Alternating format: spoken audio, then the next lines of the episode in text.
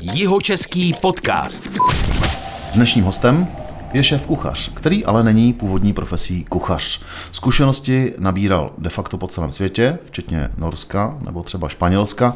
Vařil v luxusních restauracích, ale taky na ropných plošinách. A o tom všem bude řeč s Radkem Otipkou. Ahoj. Ahoj.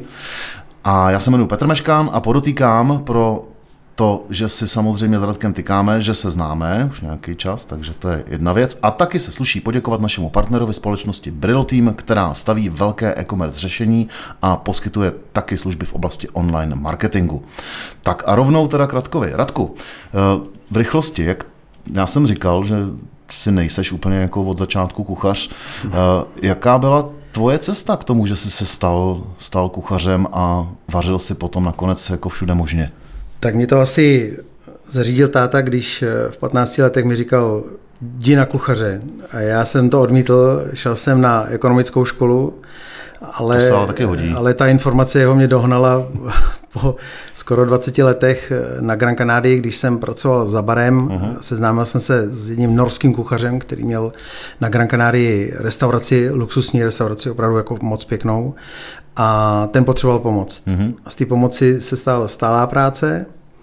Eh, a vlastně tři roky jsem u něj pracoval od rána do večera, učil jsem se vše, všechno, co kuchaři se učí ve škole, ale tady jsem se učil španělskou kuchyni, italskou kuchyni, francouzskou, různý jako vyspělé techniky. Dělali jsme i pár takových těch eh, magických věcí z Elbuji, eh, protože on byl hrozný fanda do kuchyně a mm-hmm. furt zkoušel nějaké novinky.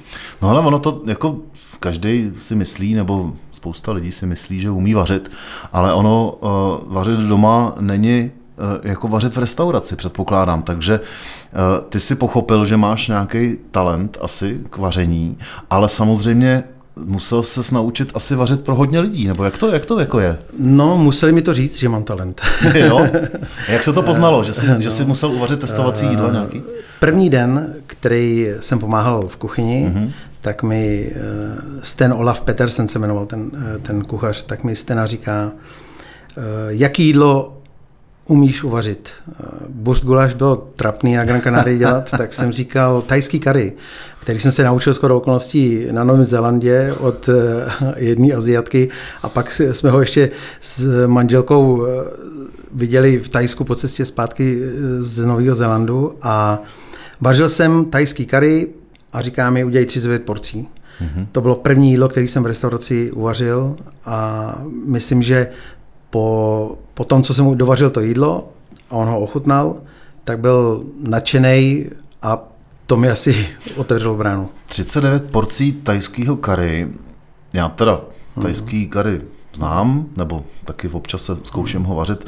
Tam podstatná je ta pasta, že která se tam dává, ano. plus samozřejmě ingredience.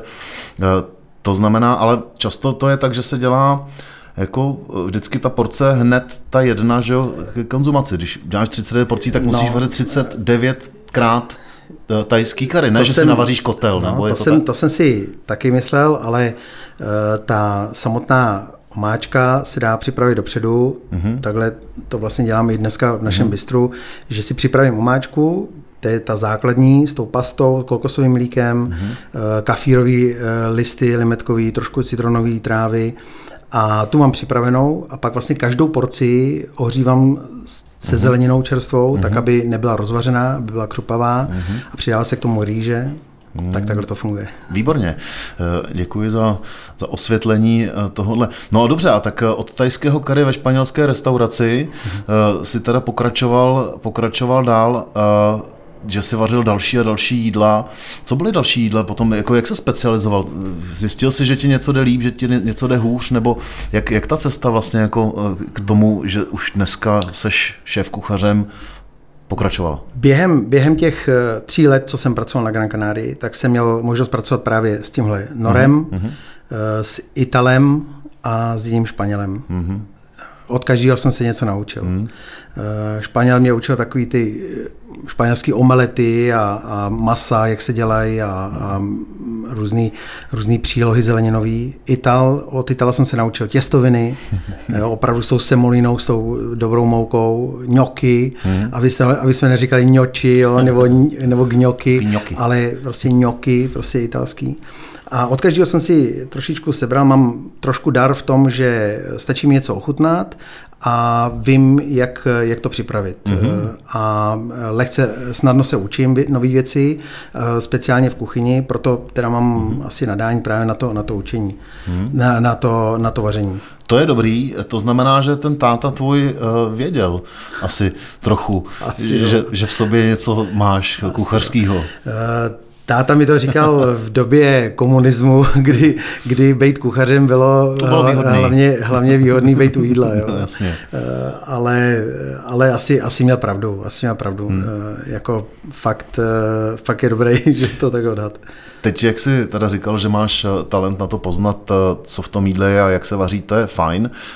Ty udržíš všechny ty recepty, které vaříš v hlavě, nebo máš taháky? Mm, píšu si píšu si uh, svůj uh, re, receptury do, do svého jako receptáře. Mm-hmm. Uh, ale spousty věcí, které jsem vařil, tak si, tak si pamatuju, mm-hmm. nebo většinu věcí. Mm-hmm. Jsou, jsou věci jako třeba dezerty, kde teda člověk musí opravdu eh, přesně ty gramáže vědět a tam se vždycky podívám, ale třeba teďka peču čiabátu nebo fokáču a tyhle ty věci, mm. když je dělám pravidelně, tak už je dělám otoka a i si koriguju eh, váhu trošičku, vidím, že to těsto je měkčí, tak přidám mouku, nebo když je tuší, tak přidám mlíko, prostě různě. To je dobrý.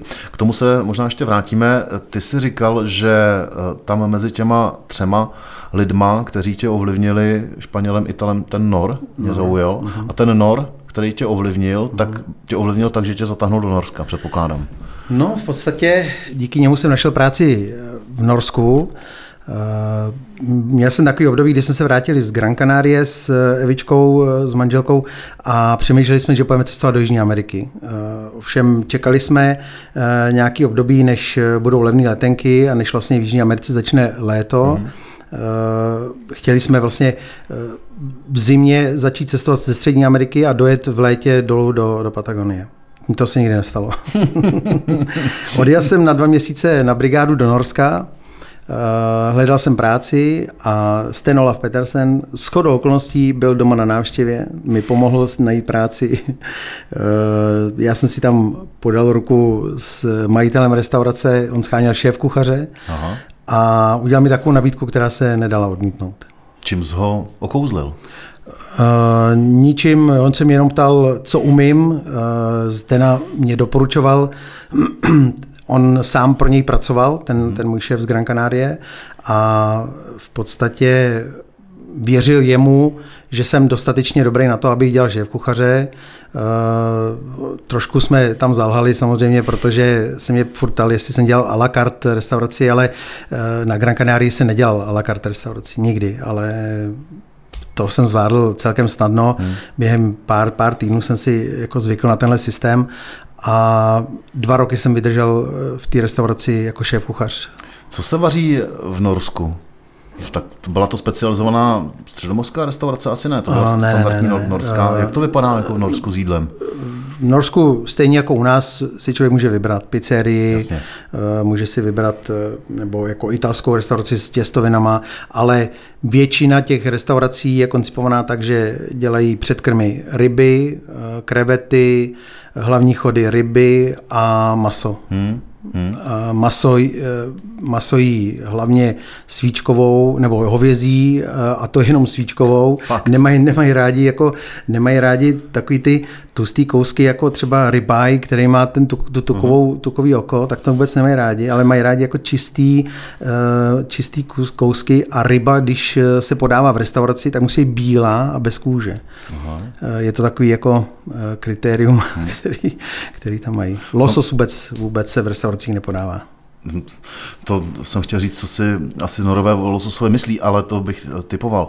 Mm, z, z logiky věci, tady když se zdržím ještě u té norské kuchyně, já bych typoval, jak je to severská země, jak je tam zima a polární noc a polární den tam taky ještě jako mají, že určitě na severu, No, tak trochu. že tam to jídlo bude hutnější, víš, jako je, je, to, je to tak, je to tak, používá se, i, i když, i když se používají i jako francouzské recepty, mm-hmm. tak ale ty norský jsou hodně podobný. Eh, třeba Sandefjord smør, to je máslo ze Sandefjord, eh, tak to je podobný postup, jako když se dělá bude blanc mm-hmm. francouzský a je to vlastně zredukovaná smetana s čerstvým máslem, který se do toho zašlehává prostě mm-hmm. na, na, na závěr, ale ne, nedělá se z redukcí vína, ten Sandefjord smør se dělá jenom z petrželí prostě, ale Eh, jo, a, a francouzi toho dávají dvě lžičky a norové toho dávají nabíračku.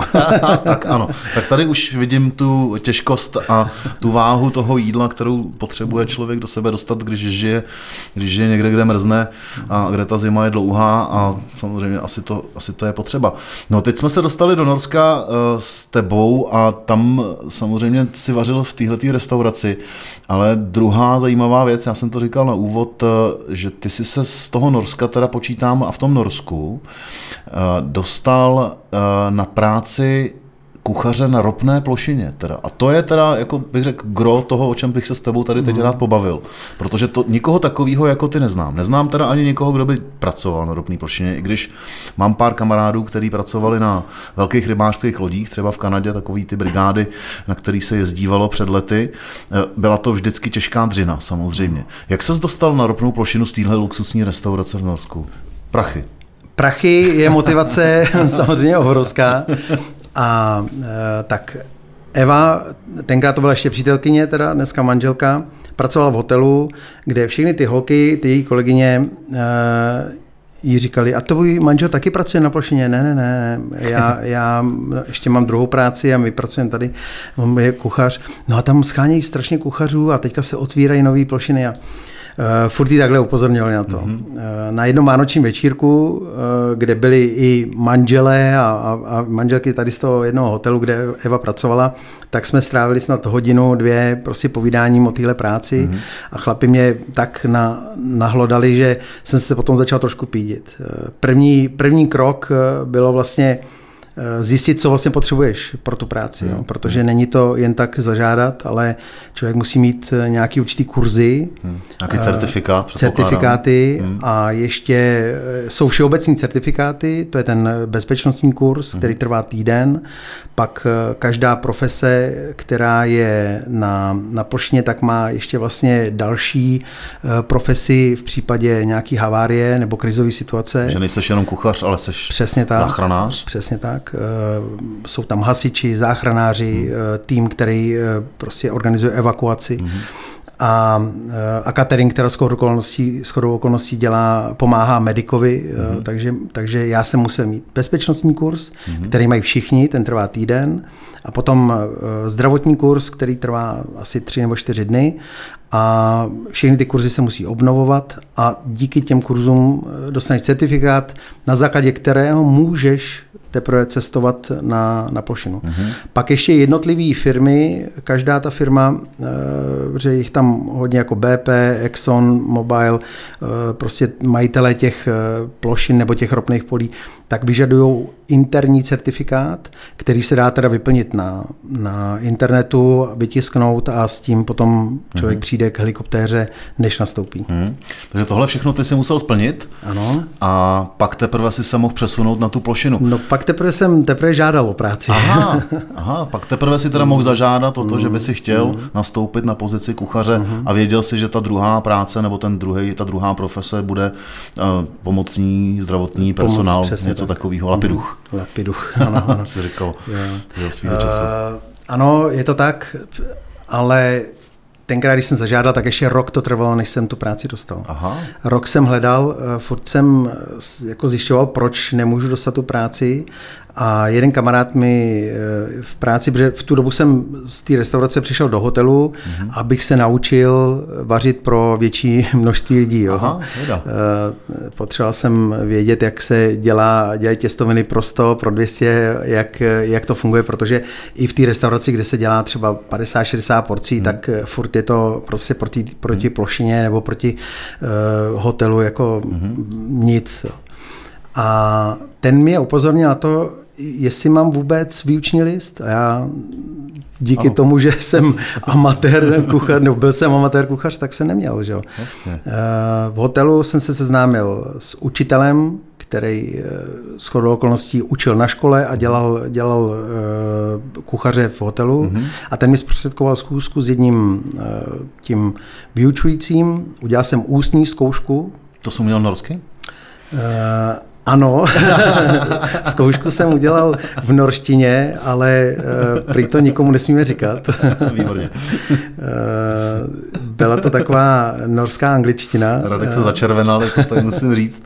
Dobře, pokračujme. A, takže v norštině skoro. A potom jsem měl praktickou zkoušku přímo v tom hotelu, kde, kde jsem pracoval.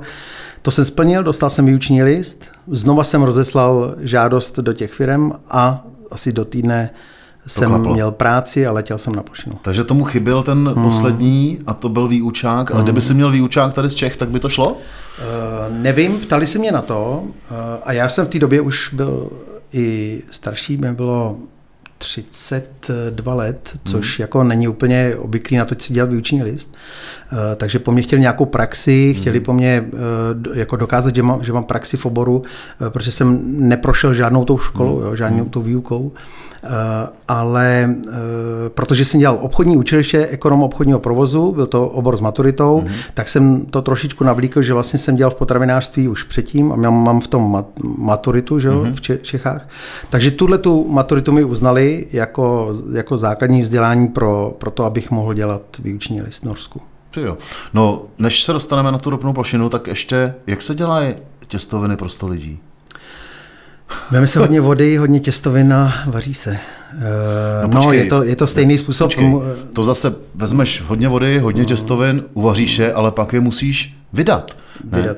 A teď jako těstoviny samozřejmě chladnou, že jo, musíš je vydat teplý, aby byly dobrý. Teď mm. každý chceme jíst těstoviny na zkus, ne, jak to Italové no, mají to rádi. Není, to není pravda, ale... Ne, no, ne dobře, no, no. vyveď mě z omylů, řekni uh, mi to. Dobře, uh, když jsem pracoval s tím Italem uh-huh. a říkal jsem mu, jo, al dente, ne, al dente musí být těstoviny. A on říkal, na mě furt koukal a říkal, jako myslíš al dente, jako jo, musíš je vyndat z vody al dente, protože pak je dáš do omáčky, kde je dovaříš přece. Uh-huh. A to je, to je ten rozdíl mezi tím eh, naším, eh, na, naší představou, že se dávají těstoviny na zkus, eh, ale ano, vytahují se z vody na zkus, mm-hmm. okapou se, pak se hodí do omáčky. Nikdy se nedává omáčka na těstoviny, ale těstoviny do omáčky. Aha. A oni se dovaří v té omáčce, kde právě nasejou tu chuť. Jasně. Jo? Vysajou ten olej zbytečný, přebytečný. Uh, podlévají si trošičkou tou, tou vodou, vo, slanou vodou, mm-hmm. s takovým tím šlemem mm-hmm. prostě mm-hmm. z mhm. těch těstovin. A udělá se emouze krásná z toho. Ano. A prosto lidí hmm se to dělá trošičku jinak. Tam se dává do lodny velký kotel omáčky a vedle toho uvařený těstoviny, který se prostě uvaří ve velkém kotli, hmm. sedí se do velkých těch gastronádob děravých, eh, ochladí se vodou a pak se znova ohřívají na páře v konvektomatu. Jo, je, ta technologie je prostě takhle Jasně. jasná. Ale musí se uvařit al dente, hmm aby při ohřátí byly, byly akorát a ne rozvařený. No, Jasně. Samozřejmě. A tak ale to je eh, docela zajímavá informace, eh, že se těstoviny nejí al dente. Mm. To se mi líbí. Já to takhle dělám, jak ty říkáš, tak to mm. jsem takový jako, teďko na sebe byl trochu pišnej, že doma Super. to, to takhle vařím. A Ono to taky, ale jako slyšel jsem mluvit teda i uh, takový zavedený mediální kuchaře, který říkali i to, že když jsou ty těstoviny převařený, tak se hůř tráví. Jo, hmm. Tak já nevím. Jo, teďko. To jsem neslyšel, ale je to zajímavý. No. Budu ho jmenovat. Polreich to říkal. Hmm. Někde jsem ho slyšel. No to je jedno. No nic, tak teď jsme si řekli něco k těm těstovinám. Hmm. Posloucháte jeho český podcast uh, s Radkem Otípkou. Jeho český podcast. Teď na plošinu letíme. Uh, co to obnáší ta práce na té plošině. Předpokládám, že tam uh, neletíš eh, ráno a večer zpátky. Mm-hmm. Je to, mhm. jak, je to, jak ty plošiny jsou třeba daleko od břehu? Nebo vůbec, jak si to mám představit? Jsou, jsou různě, různě daleko. Eh, stejně, prostě, prostě v podstatě se to podřizuje tomu poli ropnému, mm. ale lítali jsme na některé plošiny třeba dvě hodiny mm. tou helikoptérou. Mm. Lítá se velkýma helikoptérma Sikorsky většinou. Mm. A jsou 200-300 kilometrů od, od pobřeží. No, to jsem si to Eh, letí se, eh, letí se skupi, letí skupina 19 eh, v té helikoptéře, z toho dva jsou piloti mm-hmm. a vždycky všichni mají na sobě ten speciální oblek, Záchranný oblek. záchranný oblek. Mm. Je to vlastně jako neopren s botama, s, s, jako s rukavicema, je to cel, celooblek prostě. No. Kdybyste spadli s tou helikopterou do moře, tak abyste Přesně aspoň chvilku tak. vydrželi. Přesně tak. Nevím, jak dlouho teda vydržíš No, Severním těžko moři říct, a v tom, no, v tom těžko obleku. Říct. Ale mělo to hezký vycpávky a ještě nám dávali k tomu eh, spodní prádlo, takový, to, takový ty jegry. eh, Kvalitní, vl- vl- Vlněný, no, no, no. Ale málo kdo si to bral teda, no. Většinou jsme cestovali v kalhotech, na, na, na kterých jsme, a v tričku, na kterých jsme to natáhli. Hmm. Dobře, tak letíš helikoptérou, eh, dvě hodiny doletíš na ropnou plošinu, ta je obří. A, a tam ten život probíhá jak? Já si to představuju jako na velký zaoceánský lodi asi. Jsi odříznutý od, od světa. Ano, je to tak, ale je, je to uh, pro představu, ta, ta část, kde, kde já jsem trávil nejvíc času, uh, je jako hotel. Mm-hmm. Ale samozřejmě všechno, všechno se jmenuje jako kajuta, není to jako pokoj, je to kajuta, hmm. kuchyň není kuchyň, ale říká se tomu bise, tam eh, prostě není to, norský se řekne kuchyň čoken, ale tady to je bise a eh, na plošinu člověk jede jenom, jenom makat. V Norsku ten interval je 14 dní v práci, 4 týdny doma a pracuje se 12 hodin denně, týden v noci a týden přes den. Hmm. A ty si tam jako kuchař byl, předpokládám, ještě s někým, že jsi tam nebyl sám jako kuchař pro tu posádku celou. Nebo kolik tam bylo lidí celkem teda? Na většina těch, eh, těch plošin je mobilních. Mm-hmm.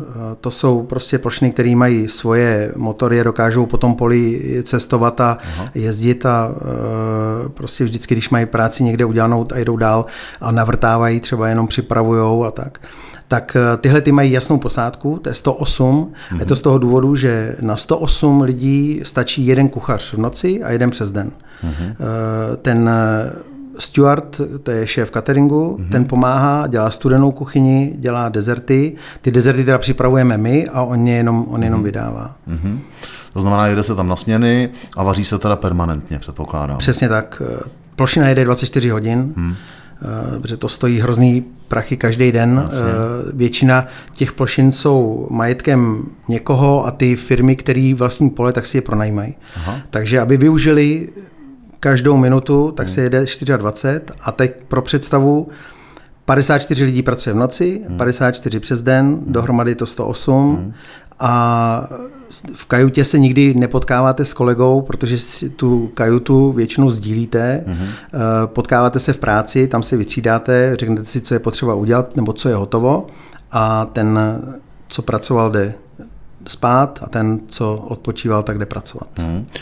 Ty jsi to trošku teď nakousnul, doslova teda se zeptám, co se teda vlastně, když se teda bavíme s tebou, vaří na ropný, na ropný plošině. Čím se, a teď jak jsme se bavili o tom Norsku, hutná strava, tak tady zase prostě těžká dřina, ne, myslím, že to bude těžká dřina no, na ropný plošině, předpokládám, kromě těch, jako co tam ovládají od někuď jeřáby a nevím, vrtný, vrtný systémy, tak tam se prostě musí asi dřít jako dost jako je to, podmínkách. Je to určitě dřina, když jsme třeba v zimě v zimě, když jsme pracovali a venku, venku foukal vítr studený, tak to každý ví, že studený vítr ještě umocňuje tu zimu, hmm.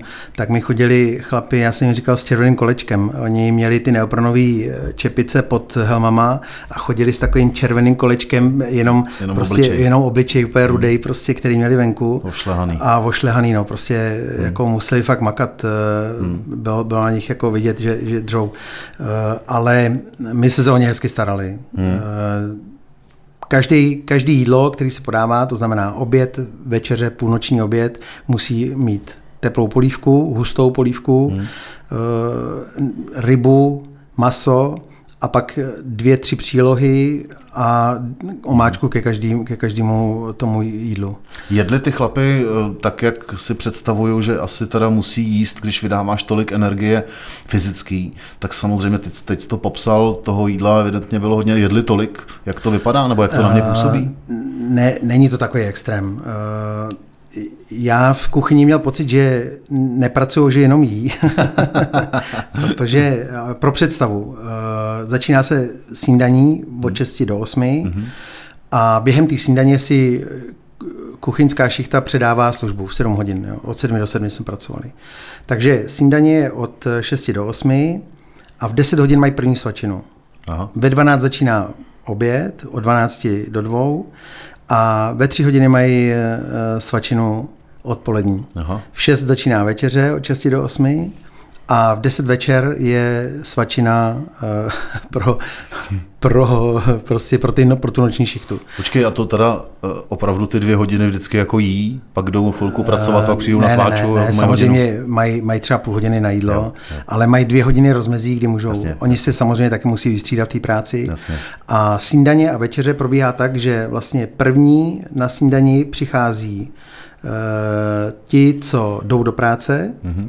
a nají se, jdou vystřídat kolegu a po sedmí hodině začnou chodit ty, co pracovali celou noc. Jasně. Ty si dají snídaní, aby se jim dobře spalo a, a jdou si lehnout. uh, pak uh, stejně to funguje potom na večeři. Uh, na večeři chodí chodí první ty co, ty, co jdou do práce mm-hmm a přicházejí potom ty, co pracovali vlastně celý den hmm. uh, jako druhý. A takhle se to střídá. O půlnoci je potom oběd, pak ve tři ráno další svačina a pak už zase snídaně a furt takhle furt pryč. To je, je to teda, eh, jak to popisuješ, tak to samozřejmě působí jako život na lodi. To ono to samozřejmě asi trochu loď je, to jsem ani nevěděl, že ty ropné plošiny mají i motory. Eh, no. Já myslel, že se to mhm. vždycky potáhne někam. Jo, jo. Vím, že teda jsou mobilní a že jsou nějaký uh-huh, stabilní, uh-huh. to, to je trochu něco málo, uh-huh. o tom vím, ale tohle jsem teda netušil.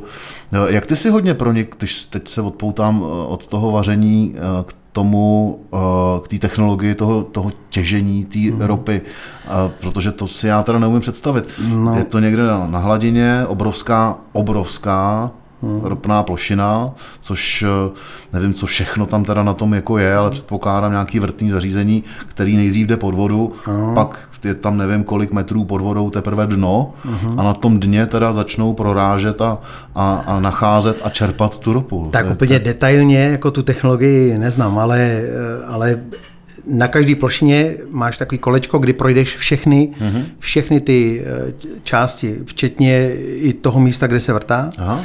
Eh, kam je normálně přístup eh, zakázaný. Teda. Jasně. Ale při seznamování musíš vidět všechno, protože mm. se může stát, že během mm. nějaký krize ti řeknou, to. aby si tam došel a potřebuješ vědět, kde to je. Takže projdeš celou tu plošinu. A já jsem se k těm informacím dostával průběžně tak, že jsem si něčeho všiml, zeptal jsem se a on mi říká, hele, ten za mnou, ten to dělá, ten, ten ti řekne víc. Byl jsi zvídavý. A byl jsem docela zvídavý, no. Ale ono, když eh, třeba celou noc ti pod, eh, někde prostě pod postelí eh, jedou nějaký, nějaký motory a písty a aby, já jsem z toho byl úplně vyřízený, nemohl jsem spát a říkal jsem, ty, to není možný, co to tady, co to tady dělá? A on mi říká, no to je, míchají, míchají bláto, mat, ne, e, jako beton. A já říkám, jak míchají beton, na co tady potřebujeme beton? A on mi říká, no to se potřebuje k vrtání. A teď se takhle dozvídáš ty, ty věci, e, když se vrtá, tak se míchá e, beton pro případ, že by se něco pokazilo a ten tlak ze spora by jako kopal a byl aha, moc velký, aha. tak oni zasypou právě tím, tím blátem, zasypou to ten tak rychle, že to ucpe? No, e, mají to nějak vymyšlený, to je tam právě přímo inženýr, který, který to míchá a, a říkal mi, že právě musí, musí furt namíchávat různě podle toho, kde vrtají, v jaký hloubce, aby to rychle teklo, ale aby to rychle zatuhlo. A Aha. ono to tuhne v kontaktu s mořskou vodou nějak, Aha. já nevím přesně tu technologii, ale mají maj, maj nějakou, maj nějak, maj to nějak vymyšlený. Aha. A vlastně to, co nepoužijou, tak se furt vylejvá a to se odváží někam a protože už to nejde použít Aha. a furt se musí míchat a furt, takže e, takhle jsem se dozvídal ty, ty věci a nevrtá se jenom rovně, ale e, prostě nevrtá se jenom teda nevrtá prostě... se jenom přímo dolů, ale oni se dokážou vyhnout nějakým prostě věcem, když vidí geologický průzkum, tak se vyhnou a, a pár metrů doleva, doprava, uh-huh. i, i vodorovně vrtají. Co se děje s tou vytěženou ropou pak dál? To tam někde se skladuje, nebo to někam posílají?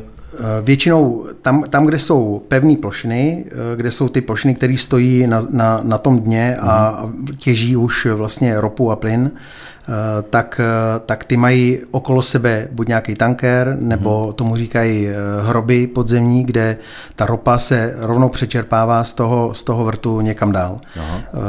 Někdy jsem dokonce slyšel, že z některých vrtů, z těch, těch větších, jdou třeba do Holandska, do Německa trubky, ta ropa se musí po cestě ohřívat, aby tekla, ale oni ji vyčistí jenom v nějaké rafinerii, hmm. tam, tam přímo na, na moři a pak ji posílají dál. To znamená, to jsou prostě celý komplexy, evidentně to tak vypadá. Není to jenom ta jedna jako vrtná plošina, ale je tam toho víc za sebou. Teď se zmínil betonárku, jo, no, rafinérii, no, no, no, kuchyně tam je. To... Pracoval jsem na Valhall BP, eh, což bylo v tu dobu, kdy já jsem byl, tak to bylo pět plošin spojených prostě chodbama, pět takových těch na těch muřích nohách, mm-hmm. prostě pět plošin. Eh, dvě byly obytný, ale zároveň, zároveň jedna z nich už byla rafinérie a čistí, čistička a vedle toho stojí vrtná plošina, vedle toho technické prostě jako hmm. technické oddělení, kde, kde všechno připravovali. Hmm mají to vymyšlený. Jak je to, uh, teď jsi to popsal, to je docela, tam je to docela dálka, teda, když odděkud někam mm. jdeš mm. a jdeš tam těma chodbičkama. To... Tahle, tahle dokonce eh, jsme chodili na návštěvu k těm kuchařům na, na druhou stranu, Aha. že na každém konci byl, byla, je, bylo jedno ubytování a no, je to půl hodinka, než tam dostaneš. Tak to je a, pár kiláků, No, ale. je to tak kilometr a půl asi, no. Ale ono, eh, hlavně musíš, eh, vy, vyjdeš z té jedné a, a, vy, a, musíš překonat několik pater, vejš do té do nejnovější. Ty, ty starší se stavili trošku níž eh, nad vodou a ty novější trošku vejš, protože se očekává, že, že budou větší vlny, aby vydrželi víc. No. Zabloudil jsi? Hele, většinou jsem šel s někým, ale je to, je to celkem popsaný dobře, a, a, ale sám jsem to nešel nikdy teda radši. A bál ses někdy na té plošině? Hele, to víš, jo, uh, úplně první cesta, uh, tak ve vrtulníku to byla sranda, to hmm. jsem nikdy neletěl předtím, tak, tak to jsem si užil. Zážitek. A potom, potom jsem eh, přiletěl na plošinu, měl jsem pohovor, vyplnil jsem pár papírů, šel jsem na kaju, do kajuty a současně co, jsem, co jsme my přiletěli, tak byla přistavená loď, která přivezla zásoby. Mm-hmm. a byla to zóna plošina, která byla ty, takový ty muří nohy jo, do, mm. do vody ocelový. A tak jsem si říkal, tak to je super, ta je pevná, ta se nebude hejbat, no ale je to právě naopak, ona se musí hejbat, nesmí klást odpor moři, takže ona jakoby se hejbe s, tím, s těma vlnama, mm-hmm. tak mhm. nějak, že se trošku pohupuje a potom, když se skládá zboží eh, v kontejnerech a nahne se rameno několika tunový a zvedá 12 tun kontejner, tak ta celá plošina se třeba 3-4 metry nahne takže já jsem, já, já jsem v tu chvíli jsem, fakt jsem si myslel, že, že je konec světa. Že se to kácí. No, no, no. A, a rána prostě složili první kontejner, pohoda, tak uh, za chvilku někdo klepal na dveře, pojď nám pomoct skládat zboží, protože tam to pak jde rychle. Mm-hmm. Ta loď může tý, bě, u té plošiny stát jenom chvilku, mm. aby, uh, aby prostě se nestal nějaký, nějaký průšvih, aby nenarazila. Takže všechno musí rychle se zboží vyložit, kontejnery prázdný odvést, aby tam nic navíc nebylo. Co? Dobře, no, takže strachu si tam užil trochu. A další věc, co mě napadá, když eh, je člověk zavřený v takovémhle ocelovém městě nebo prostoru, možná ocelový město je hmm. přirovnání asi blízký Skvělý. tomu, eh, tak tam na tebe padají asi různý eh, temný myšlenky. No, není se, na to moc čas. Není na to čas. není na to čas. Hmm. Jedeš tam za prací, Samozřejmě záleží na osobnosti. Jasně. Jo. Eh, vím, vím o pár případech, kdy některý kluci byli nadšení, chtěli pracovat offshore a nezvládli to právě.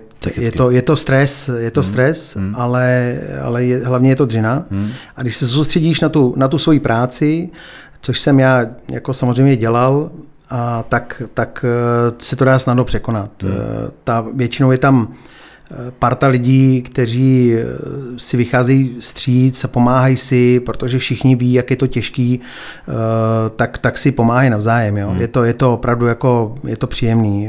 Jenom párkrát jsem tam měl nějakou, nějakou scénku třeba s nějakým hostem, který, který byl spokojený s jídlem, ale všechno se vysvětlilo. Jo. A hmm. všechny, všechny krizový takovýhle nějaký hmm.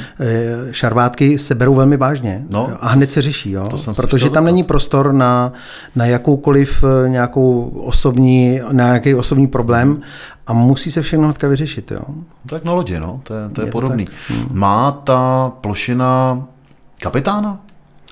Má kapitána, eh, je to OIM, se jmenuje mm-hmm. na plošině, je to vrchní člověk a hned po něm je company man mm-hmm. a to je zástupce firmy, která si tu plošinu pronajímá. Mm-hmm. Má kapitán na té plošině, předpokládám, asi podobný pravomoce a podobný, podobný přístup k řízení eh, těch lidí jako kapitán lodě, to znamená jo. naprosto striktní pravidla, Přesně dodržování, tak. porušení se trestá. Nulová tolerance na jakýkoliv eh, vtipy eh, nebo alkohol, drogy, vůbec. vůbec.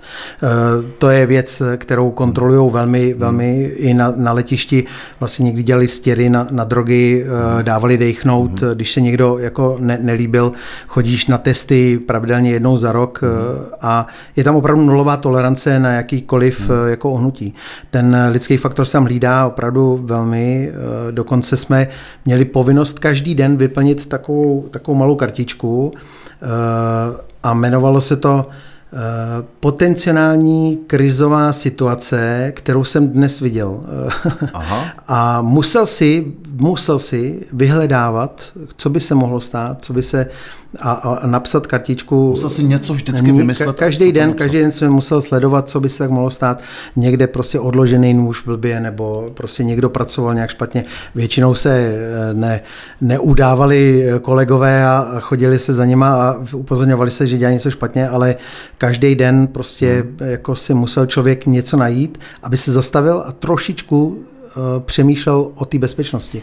To je asi jediná pointa hmm. celý, celého toho, hmm. aby člověk měl tu bezpečnost prostě na zřeteli furt.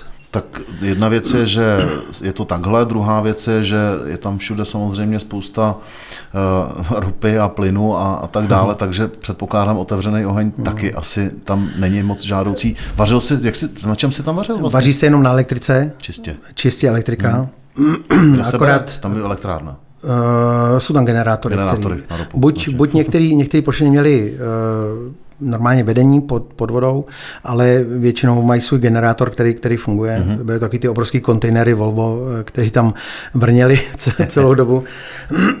ale eh, paradoxně plošiny, které pracují s plynem, což je většina v Norsku, mm-hmm. ropy tam mají, mají taky nějakou ropu, ale většinou je to plyn, tak paradoxně mají takovou tu, takovou tu jednu pařádku ven, a která vždycky hoří. Mm-hmm. Je to vlastně přepustný ventil, kdyby se cokoliv stalo a všechny zásoby, aby, aby ta plošina nevybuchla, tak všechny zásoby, které mají nebo které jsou na cestě, tak se dokážou během několika sekund vypustit a, scho- a, scho- a spálí, spálit mimo, mimo tu plošinu. No. Aha. Proto tam hoří takhle ten věčný plamínek.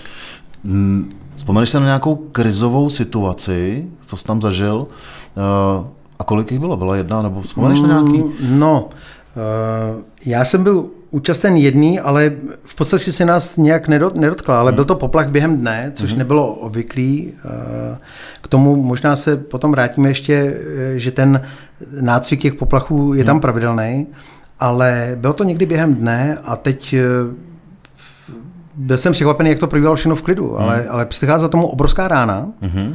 celá plošina se zatřásla, No. A, a teď nikdo nevěděl, co a najednou poplach, Aha. evakuace, tak já jsem teda utíkal do, musíš zavřít že? Všechny, všechny spotřebiče, vypnout, uh, utíkal jsem rychle do kajuty, vyzvednout si ten oblek, protože mm-hmm. v mhm. tom se musí mm-hmm. cestovat, kdyby cokoliv. Uh, a šel jsem na seřadiště a byl jsem překvapený, kolik má, jak málo nás tam bylo. A no. někdo říká, no, ale to nic není, to bude v pohodě. A já říkám, to jo, ale je poplachné, měli bychom všichni, ty to trénujeme, ne? Každou, každou neděli to trénujeme. A, a říká, jo, ale už to vyřešili. A pak teda poplach odhlásili a vysvětlili, co se stalo. Vlastně nějaký přetlak vystřelil Aha. několik těch eh, vrtných tyčí do obrovské vejšky, ty někdy, někde padly do moře. Eh, což je docela jako velký, jo, vel, No. velký průser. Jo. No, nechtěl bych tam A- plout na plachetnici. No, urvalo jim to kus takový ty věžičky a uh, bylo, bylo to jako velký v podstatě a mohlo to skončit blbě, jo? Jo. ale tím, že měli bezpečnostní ventily, všechno, tak si, a, ta, a právě to, to uh, bláto, ten mat, mm-hmm. měli dostatečně jako připravený, takže se nic nestalo, všechno mm-hmm. zavřeli.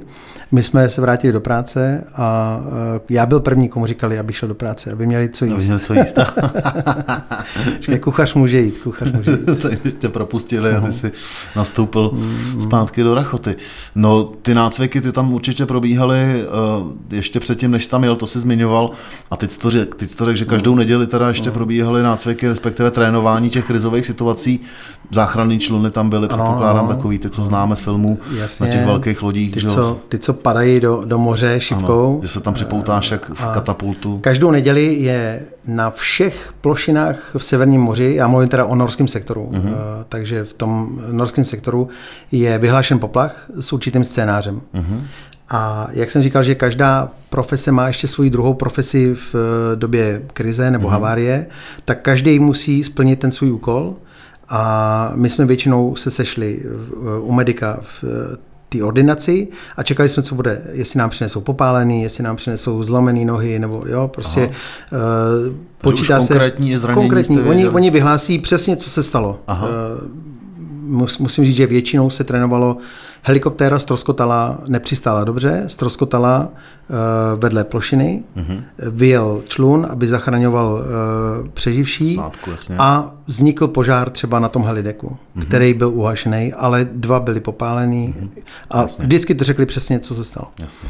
A takže, takže my jsme pak čekali u medika a čekali jsme, nebo, nebo nám řekli, eh, nebo, nebo byl hlášený velký, velká evakuace a to se všichni museli dostavit eh, na siřadišti k těm lodím a počítali jsme se, dokud nebyl správný počet a jména všechny odfajfklí, tak eh, jsme tam stáli a čekali.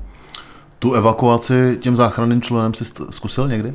Tuhle tu ne. Eh, V norském sektoru se to nedělá. Eh, Dělá se to jenom v anglickém sektoru, tam, to, tam tím musí projít. Hmm. A v těch lodích vlastně sedíš zády k tý, tomu té přídi, Aha. aby ten náraz byl tlumený zádama. Jasně. A máš dokonce takovou pásku přes hlavu, kterou si jako podržíš, aby ta Cucleš. hlava jako ne, necukla. Jasně. A, ale byl jsem u toho, viděl jsem, jak to vypadá. Je to taková, tam je, tam je, tam je jeden ten pilot, který sedí jediný čelem, má před sebou takový polštáře, jako, do kterých je jako hlavou a tělem zabalený Aha. a pumpuje takovou pumpou prostě vedle sebe a ta pumpa vlastně e, povoluje ten zub, který drží celou tu loď na, na té plošině. Pomalu, Je jo. to jeden zub, jo, který Jo. tam drží. Jo. A teď on jako pumpuje, pumpuje a vlastně sám neví, kdy to Kdy přijde. to přijde. A pic a najednou, najednou jede. A jdeš. No, takže jednou tam dvakrát a oni říkají, ne, neděli to, neděli to.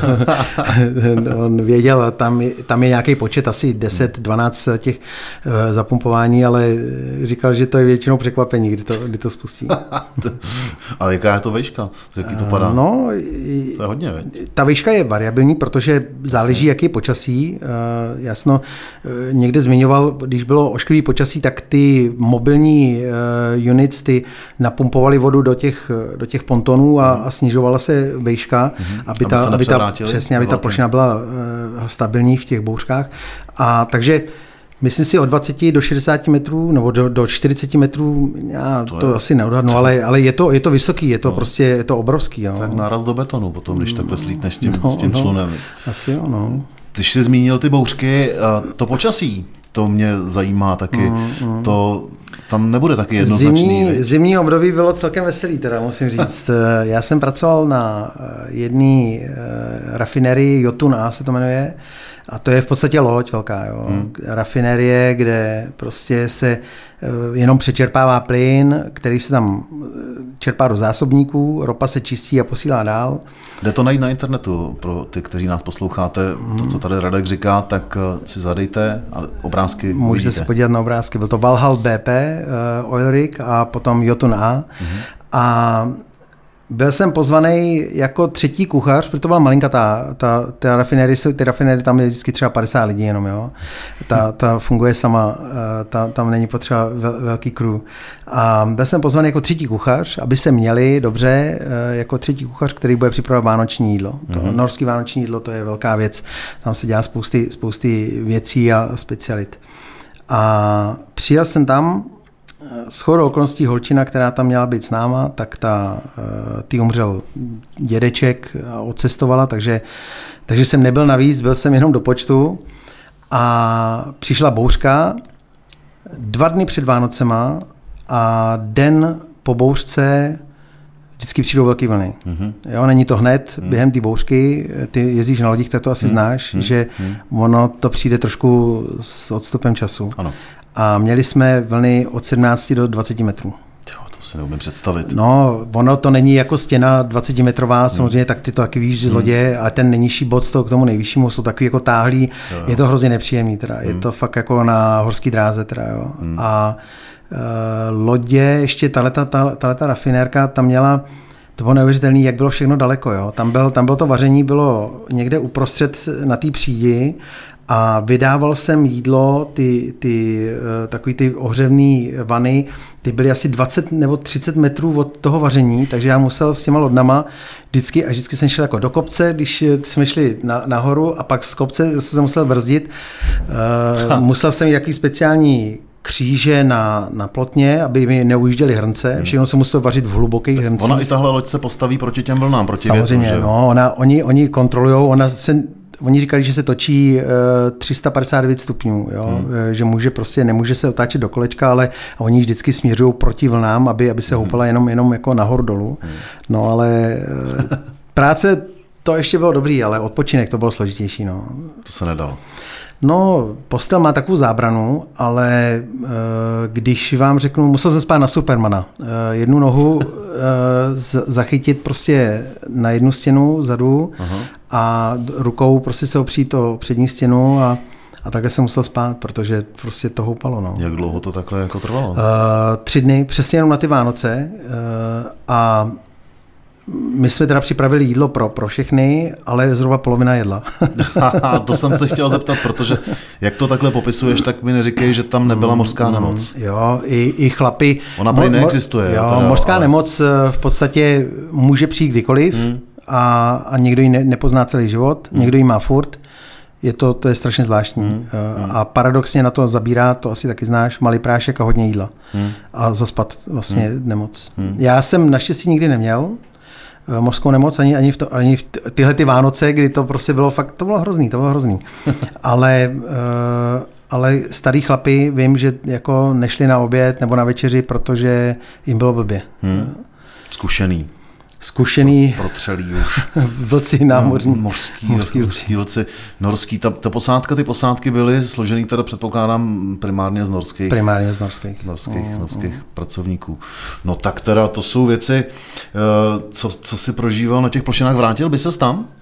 Vrátil bych se rád, teď je takový období, kdy, kdybych, kdybych se rád vrátil, ale eh, není to tak jednoduchý. Mm-hmm. Není to tak jednoduchý. Člověk, jako první předpoklad je, že bydlíš v Norsku. Mm-hmm. A já tady bydlím už asi sedm let tady v Čechách. Eh, v Budějovicích. V Budějovicích. Hm. My jsme se 2015 jsme se vrátili, nebo my jsme se vrátili 2013 a dva roky jsem vlastně odsud lítal na, na plošinu. Aha.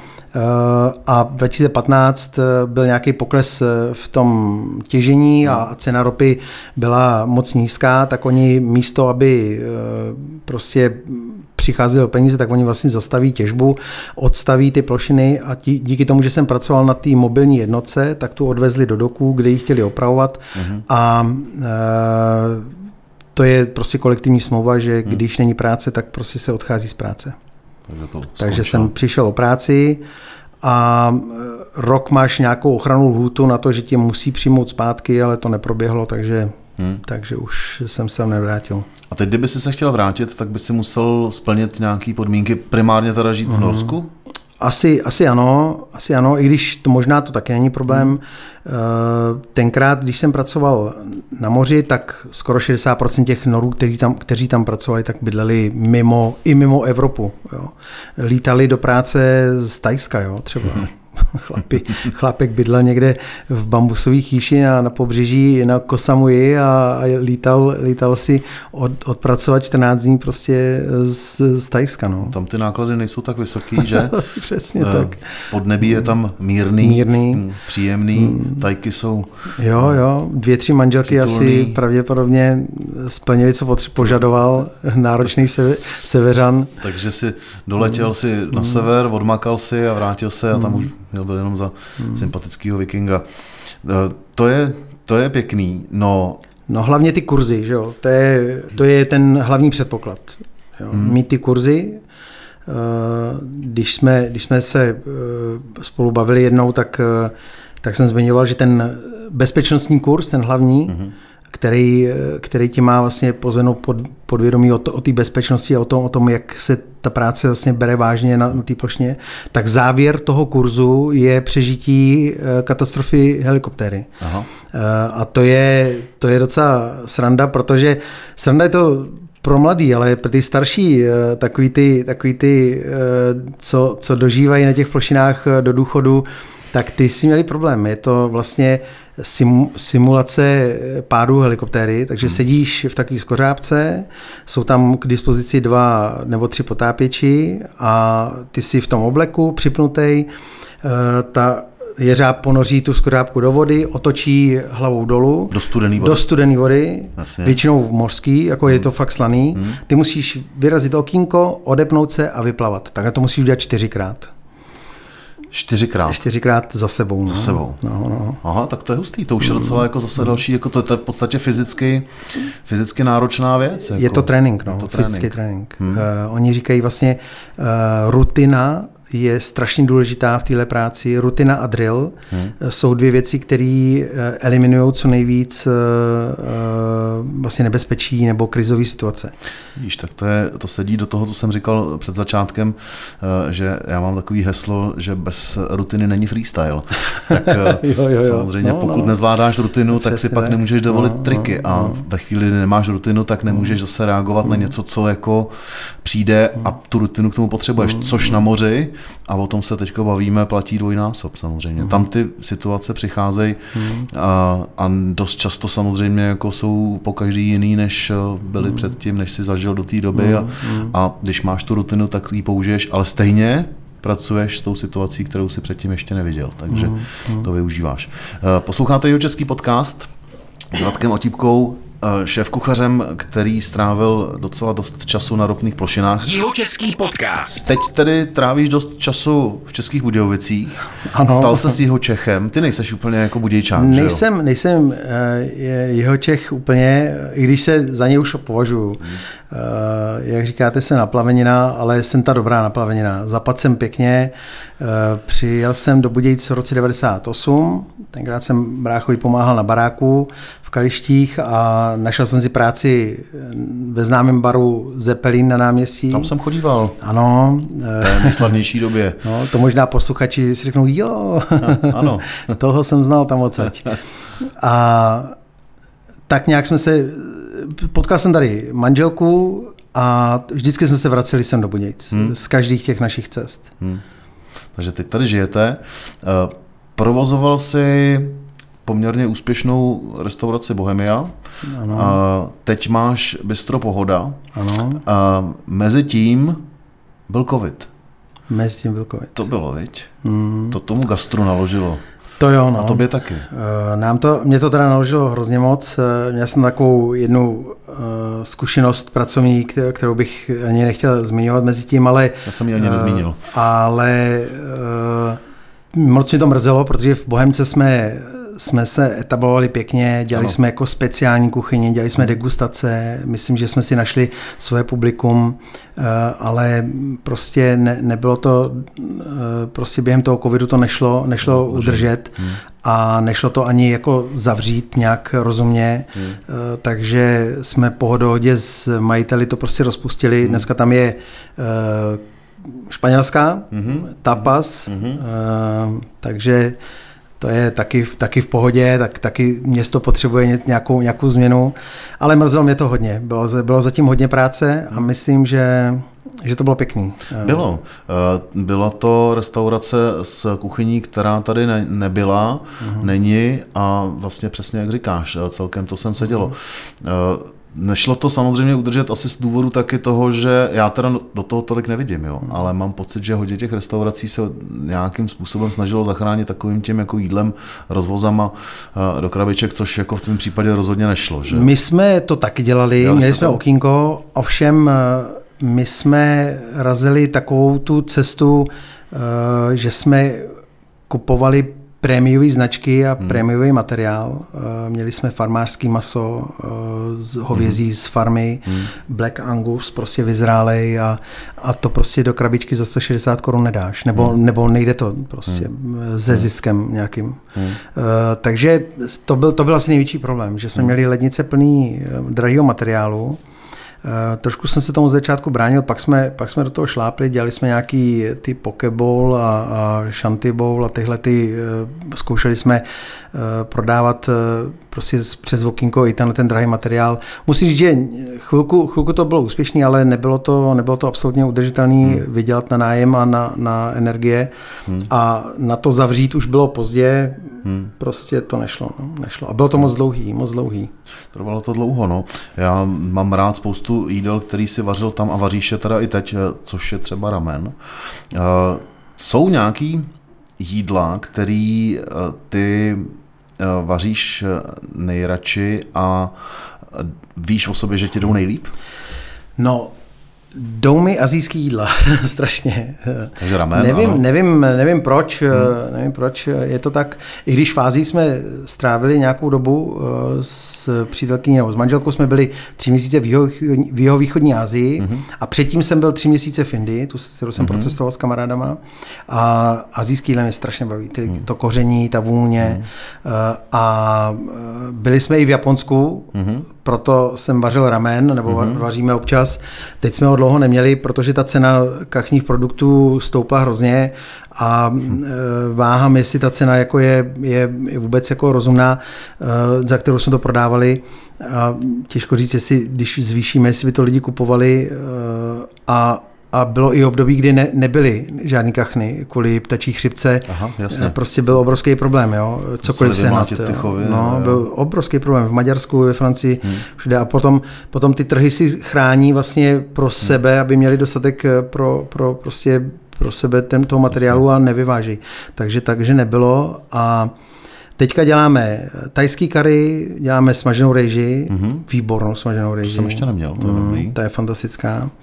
Ale miluju lokální produkty. Mm. Jo. Prodáváme tady prostě věci, které se tady lokálně vyrábějí, eh, nějaký, nějaký uzeniny prostě a, a eh, bratwurst a takovýhle prostě jo, místní. To je, eh, to, to mě vždycky strašně bavilo. Celý léto chodím nakupovat na trh, ne? Mm. Zeleninu bez chemie, prostě to je, to jsou věci, které, to je hrozná devíza víza. Eh, nevím, jestli je to České republiky nebo Budějc speciálně, ale eh, my to z Panský teda máme kousíček na ten Piaristický, eh, nebo trh na Piaristickém náměstí vyhlášený, krásný, skvělý, mm, mám ho taky moc rád. Mám tam svoje oblíbené produkty i trhovce, dlouho jsem tam teda nebyl. Ještě se trošičku vrátím s tím jídlem na tu ropnou plošinu. Vařil jsem tam někdy český jídlo? Hele, vařil jsem a, a vařil jsem a uh, musel jsem použít eh, pár fint, uh, protože uh, tam se musí zpracovat všechno. Jo? Hmm. Uh, takže dlouho pečená třeba krkovice, která tam jako pár kousků tam zbylo a ten kuchař mi říká, ty určitě něco vymyslíš. Tak jsem říkal, jo, tak udělám vepřový na paprice.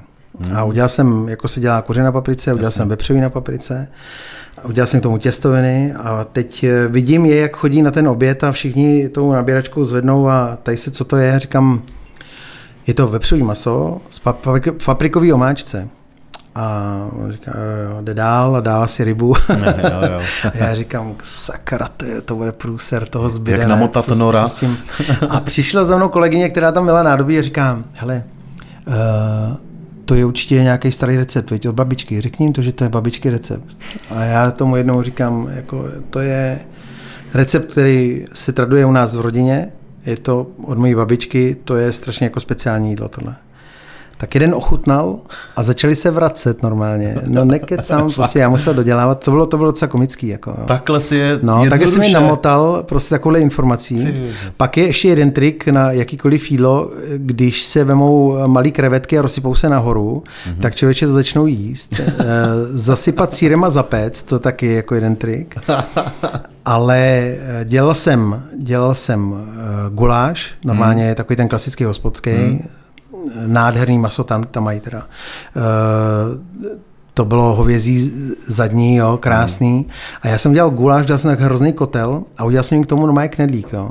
Jasně. Hranatý, hranatý knedlík teda v gastronádobě, eh, u, u, uvařil jsem ho v konvektomatu a teď oni na to koukali a říkají, co to je? Já říkám, no, jak, by, jak bych to vysvětlil? Říkám, to je takový chleba, dušený chleba, k- jako knedlík k, těm, k tomu guláši. A jak jsem řekl chleba, tak na ně koukám oni jí guláš a v ruce mají knedlíka, přikusujou. Uh, moc si to chválili, Jo? moc si to chválili, bylo to super a strašně mi toho zbylo, toho knedlíku. Mm-hmm. Takže druhý den jsem vzal zbytky slaniny z, eh, ze snídaně, přikrál jsem trošku, opek jsem to s tím knedlíkem, vyklep jsem do toho asi 50 vajíček a udělal Jsi jsem knedlíky normálně- s vajíčkem? Ano, udělal jsem knedlíky s vajíčkem. No. Normálně měl jsem málo knedlíku. Ty, to byl normálně obrovský hit. Jo? A oni to potom zmiňovali, ještě když jsem jako vždycky po tom měsíci přijel zpátky a říkají, budeš dělat to? Takový ty s, s tím chlebem, ty s těma vajíčkama, budeš to dělat? A já říkal, ne, ale to já jsem dělal náhodou. A oni, ne, to musíš, to bylo strašně populární, jako to udělej. Takže knedlíky, Knedlíky s vajíčkem ze slaninou. Ty, na to ropný bylo- plošině. No, Pěkně. A v obráceně, mm, přivez si si z toho Norska, z té norské kuchyně, něco, co do dneška používáš a co rád vaříš a co občas uvaříš, nebo co zakomponuješ do toho jídla, který teď připravuješ, ať už teda v bistru nebo doma třeba. hele, uh, dělám, dělám masové kuličky, švédský masové kuličky, které tam teda jsou v Norsku strašně populární. Tak to dělám doma. Hmm. To jsem dělal jednou, jednou v Bohemce hmm. a nebylo to tak populární. Tam jsou masové kuličky, dělají Italové, dělají Řekové a ty, co jsou No, z IKEA, všichni Jasně, teda milujou, to ale Jsou, to jsou ty v uho omáčce. Jasně, eh, já teda nevím, co na tom všichni mají, já to zrovna jo, tolik, no. ale mám rád ty řecký v rajčatově omáčce, Jasně, ty jasně, jsou skvělý. A tyhle, ty, o kterých ty mluvíš, ty jsou jaký? Jako? To jsou eh, stejný jako ty švédský. Jo. Jo. Dělají se trošičku větší. Mhm. Uh-huh. V tom mase je zázvor, třeba jo, eh, zázvor, pepř, sůl. Čerstvej nebo, nebo zázvor? Mletej, mletej, mletej zázvor. Mhm. A, ale eh, to je jako klasický jejich jídlo s hrachovou kaší, Aha. eh, ta hnědá omáčka, brambory a uh, brusinky. Hmm. To, je, to je jejich klasika. Ale co já používám, tak eh, baví mě ty, ty, ty přípravy, přípravy těch ryb. Jo? Hmm. To jsem se tam naučil. Eh, Dělali třeba právě eh, konec ledna a začátek února je skrej, to je ta treska eh, speciální, která tam prostě plave okolo, okolo Lofot nahoře na severu a oni, oni je chytají. Já přesně nedokážu popsat, jaký je rozdíl mezi obecnou treskou a, a skrej, ale, ale jsou, jsou docela velký a připravují se jako na podkovy mm-hmm. v takovém v takovém rozvaru s octem, bobkovým listem, černým pepřem a vlastně se nevaří, ale jenom se táhnou na, jako, na nějakou jako vyšší teplotu, 70, 75 stupňů. A ta ryba eh, je díky tomu octu je taková pevná. A, a ta se podává, vždycky k tomu musí být eh, mrkev na, eh, nakrájená na kytičky, to, to jsem se vždycky tlemil, když jsem udělal kolečka, tak oni říkají, ne, ne, to musí jít na kytičky, tak oni vykrajujou prostě jako, uh, dělají do toho rejhy, do té mrkve a když to krají, tak potom jsou to kytičky. Aha. A musí k tomu být slanina, hrachová kaše, tu mají strašně rádi a brambory vařený. Jo. Že, no, tak to už teda nezní tolik uh, lákavě, ale to jsou takový ty tradiční jídla, uh, hmm. jako mají angličani, Jo, no. skopový a Jasně, jasně. jejich mentolovou hmm. nebo tu mátovou, Mátovou omáčku. omáčku, no. Měl jsem to párkrát, samozřejmě ne, že bych to bylo ošklivý, měl jsem to v dobré restauraci v Londýně, mm.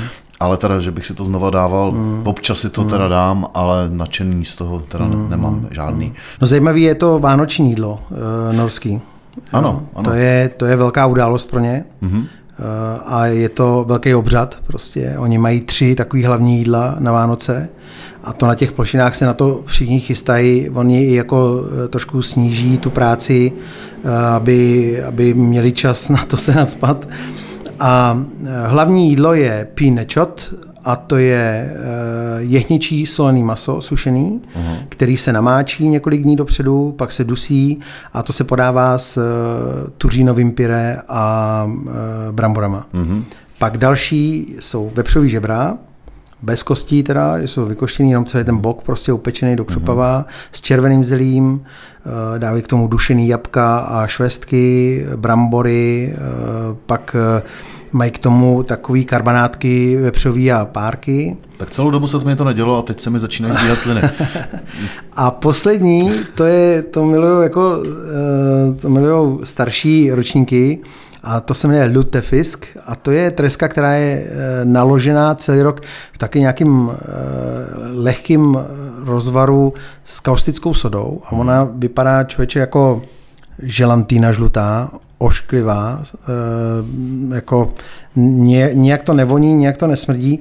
Ta se musí zasypat zasyrová hodně solí, nechá se stuhnout a pak se dusí na páře a teprve, když se dusí, tak teprve je cítit takový ten lehký smrádek. Není to úplně surströmming jako, eh, jako ze Švédska. No to je totiž to, co jsem se tě chtěl jo, zeptat. Jo, jo, aha, a aha. k tomu se ještě dostanu. Uh, ale ale je to, je to teda, je to pro odvážný otevřít tu, tu troubu, protože se vyvalí takový lehký smrádek, ale eh, oni to milují, člověče. Je to, hmm. ta, ryba, ta ryba se potom vrátí vlastně do původní konzistence tím tou solí a tou párou, mm. že to vypadá prostě jako, jako bílá, bílý filet ryby ale e, mě to teda nechutnalo. Hmm. Má to takovou specifickou chuť, hmm. e, jako amoniakovou lehce prostě. A k tomu ale oni sní kila e, slaniny na kostičky, takže takže já jsem je podezříval, že oni všichni říkají, hm, to je dobrota, ale jenom proto, že, že to mají zasypaný tou slaninou. to je dost možný. No to je, ty jsi to zmínil, to jsem se tě chtěl zeptat. Norsko není Švédsko, to je jasný. Mm-hmm. Já nevím, jestli v Norsku tuhle tu specialitu mají taky. Mají, mají uh, podobnou. Jak se to jmenuje, ty jsi to říkal správně? Surströmming. Tady se ukazuje, že umí uh, Radek ví, už samozřejmě norsky uh, plynule. Takže to jí i v Norsku. Měl jsi to někdy? Je to, je to Já jsem to viděl. V Norsku, v Norsku to není v těch konzervách. Aha. Mají vlastně uh, naloženýho uh, rákfisk, se to, rákfisk se to jmenuje. A je to loso, pstruh lososovitý, uh, takový ten přerostlý pstruh s tím růžovým masem. Hmm, hmm.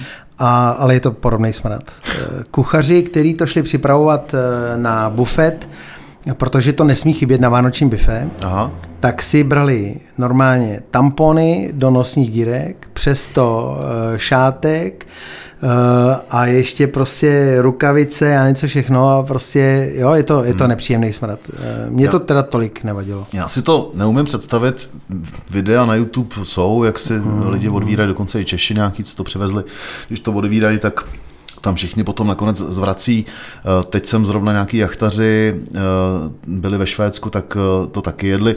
Vím, že ta konzerva ve Švédsku se odbírá pod vodou. Hmm. Za mhm. prvý, aby to nevystříklo, protože hmm. pak je ten smrad všude. Za druhý, aby se trochu eliminoval ten smrad.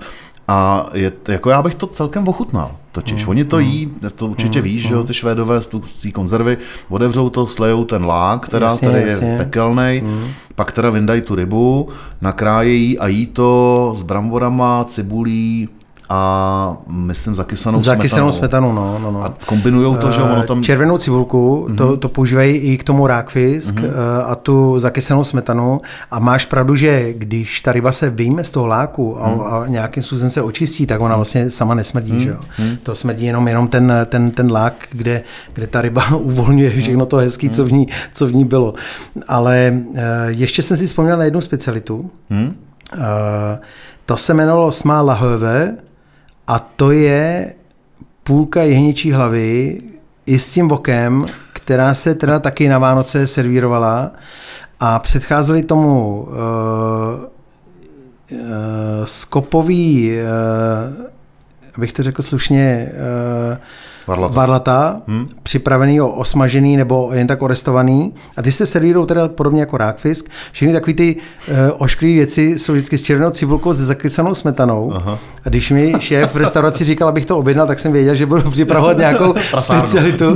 A pak přilezly tyhle, ty, tyhle ty půlky uh, těch hlav a já na to koukal a oni koukali na mě a říkal, ty, to je neuvěřitelný. A ty, se, ty jsou stejně jako pinečot, jako to, jak jsme říkali, to jehničí uh-huh. sušený maso, tak jsou taky sušený, některý jsou zauzený a musí se namáčet dva dny dopředu a dvakrát nebo třikrát se slejvá ta voda, uh, oni se jakoby na, nasáknou vrátí tou vodou a vrátí zpátky. se zpátky do původního. No. To jsou teda ty tradiční recepty, které teda zřejmě pocházejí z těch dob, kdy tím to maso zakonzervovávali Určitě a nechávali, tak, že jo? No, Nebo si ho vzali na, mm, na loď a mm. jeli s tím přepadnout angličany. Vikingové. Vikingové. Mimochodem, uh, seriál Vikingové si viděl? ne, ne, ne, neviděl, neviděl. Já ti potom o něm vyprávím. Mám pár kamarádů, kteří tam hráli dokonce. Jo? No, opravdu, no. Eh, my jsme bydleli ve městě Haugesund Aha.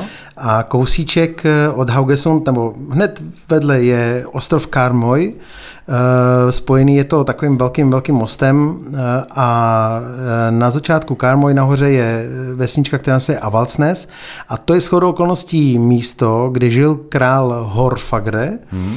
který sjednotil všechny kmeny norský a vytvořil vlastně první Norsko. Aha on, oni říkají sjednotil, on je, on je všechny pobil, a, pobil a, a vzal si jejich ženy a zůstal sám. A tam ale je taková ta tradiční vesnice, kde se podobně jako v Krunově, jak se dělá setkání pětilistý růže, uh-huh. tak lidi v kostýmech stráví víkend, jsou tam ty obrovský jejich domy, které vypadají jako obrácená loď uh-huh. a tráví tam lidi prostě výrobou a, a výrobou jídla a takových šperků a tak celý víkend. Jako za starých časů. Jako za starých časů. No vida, uh, vikingská poetika celkem zajímavá. Tady ty, ten seriál, o kterém jsem mluvil, tak ten více-méně vychází z nějakých jako historických reálí, ale dánských vikingů. Uh-huh, Jo, že to, to ti pak povím, uh, až, až dotočíme tenhle podcast. Uh, no, Radku, um, teď zase do Budějovic. Jaký je tvůj sen? Co by si tak jako v Budějovicích... Teď máš bistro, uh-huh. uh, bistro Pohoda, bavili jsme se o něm. Uh-huh. Eh, je něco, kam by si, co by si chtěl ještě jako udělat? Měl si restauraci Bohemia, teď máš zase bistro. Eh, vařit nepřestaneš, předpokládám. Asi, asi ne, mo- moc jiných věcí neumím, ale uh, Takhle, nemám žádný velký ambice, hmm. abych jako vybudoval nějakou exkluzivní restauraci, to, o to mi nikdy nešlo, hmm. ale chtěl jsem, vždycky jsem chtěl servírovat lidem kvalitní jídlo, dobrý, aby to bylo trošku neotřelý, aby to bylo jako něco, něco výjimečného. To se mi daří, myslím. Hmm. I myslím, že když děláme ty klasické věci jako falafel třeba, nebo domácí humus, děl, prodáme tam omáčky, které vyrábíme, jo, který hmm. podáme k těm, těm věcem, tak, tak všechno je to výjimečný, myslím, protože uh, aspoň, aspoň pro udějce, protože to nikdo takový, takhle tady nedělá. Hmm. Uh, ale uh, sen nemám žádný velký sny, eh, teď, teď tam bojujeme trošku o život eh, v pohodě a eh, nevím, jak, nevím, jak to dopadne, ale sen je, aby jsme našli konečně místo, kde vydržíme, hmm. kde by se mohli s, s Evičkou, s manželkou prostě pracovat a po případě, co by byl hezký sen, kdyby jednou, aspoň jedno z dětí se k nám přidalo a pomáhalo nám. Eh, myslím, že Jonáš, ten je takový, takový mlsný jazyk, ten hmm. člověče, ten všechno ochutnává a říká ne, jo, hmm. a, a jako ten je, ten je dobrý, ten rád jí, jo, takže ten asi eh, bude poměrně těžko říct, on je spíš do počítačů, takže těžko říct, jestli se k tomu dostane. No otázka samozřejmě tady ještě v jeho českém podcastu eh, se nabízí, eh, nakolik se teď v kuchyni dá využívat eh, nějaká moderní IT technika, příliš mm, asi ne, že? Mm, asi ne, no. Furt mm. je to stejný. Jediná, jediná, jediný setkání s IT technikou je zadat receptury do počítače, do programu, vytvořit klávesu na, na, na pokladně a, a jedem.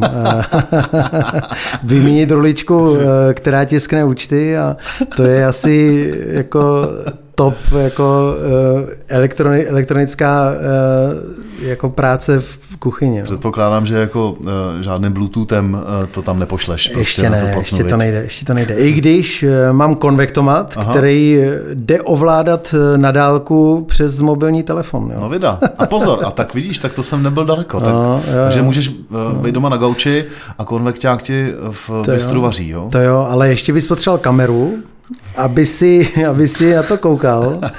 A ještě bys potřeboval nějakou umělou ruku, ty, kterou na to šáneš, kdyby náhodou. Jo? Protože korigovat uh, teplotu o něčeho, uh, co jako připravuje maso, hmm. věc, která prostě jako, eh, když to řeknu blbě, jako žije furt jako hmm. nějakým jako životem, jo, prostě hmm. v t, v tý, v, při té přípravě, tak to je jako je, každý ten kousek je jiný, jo, potřebuješ fakt jako si šáhnout, jo, a takže to je trošku ošemetné. Je to samozřejmě živelný postup a hmm. ten eh, žádnou technologií hmm. nenahradíš. Já jsem rád, že končíme takhle s úsměvem na rtech. Hostem jeho českého podcastu byl Radek Otípka, šéf-kuchař, budějovický šéf-kuchař eh, toho času z Bystra Pohoda a jsem rád, že jsme si spolu popovídali o ropných plošinách, protože hmm. to mě teda extrémně zajímalo a podle mě jsme to ještě úplně nevyčerpali všechno. Já si hezky zaspomínal, děkuji za pozvání, bylo to moc příjemný. Teď budu mít možná sen eh, vrátit se. Na rovnou plošinu. Tak eh, díky za návštěvu a někdy u piva zase ahoj. Ahoj, díky. Jihočeský podcast.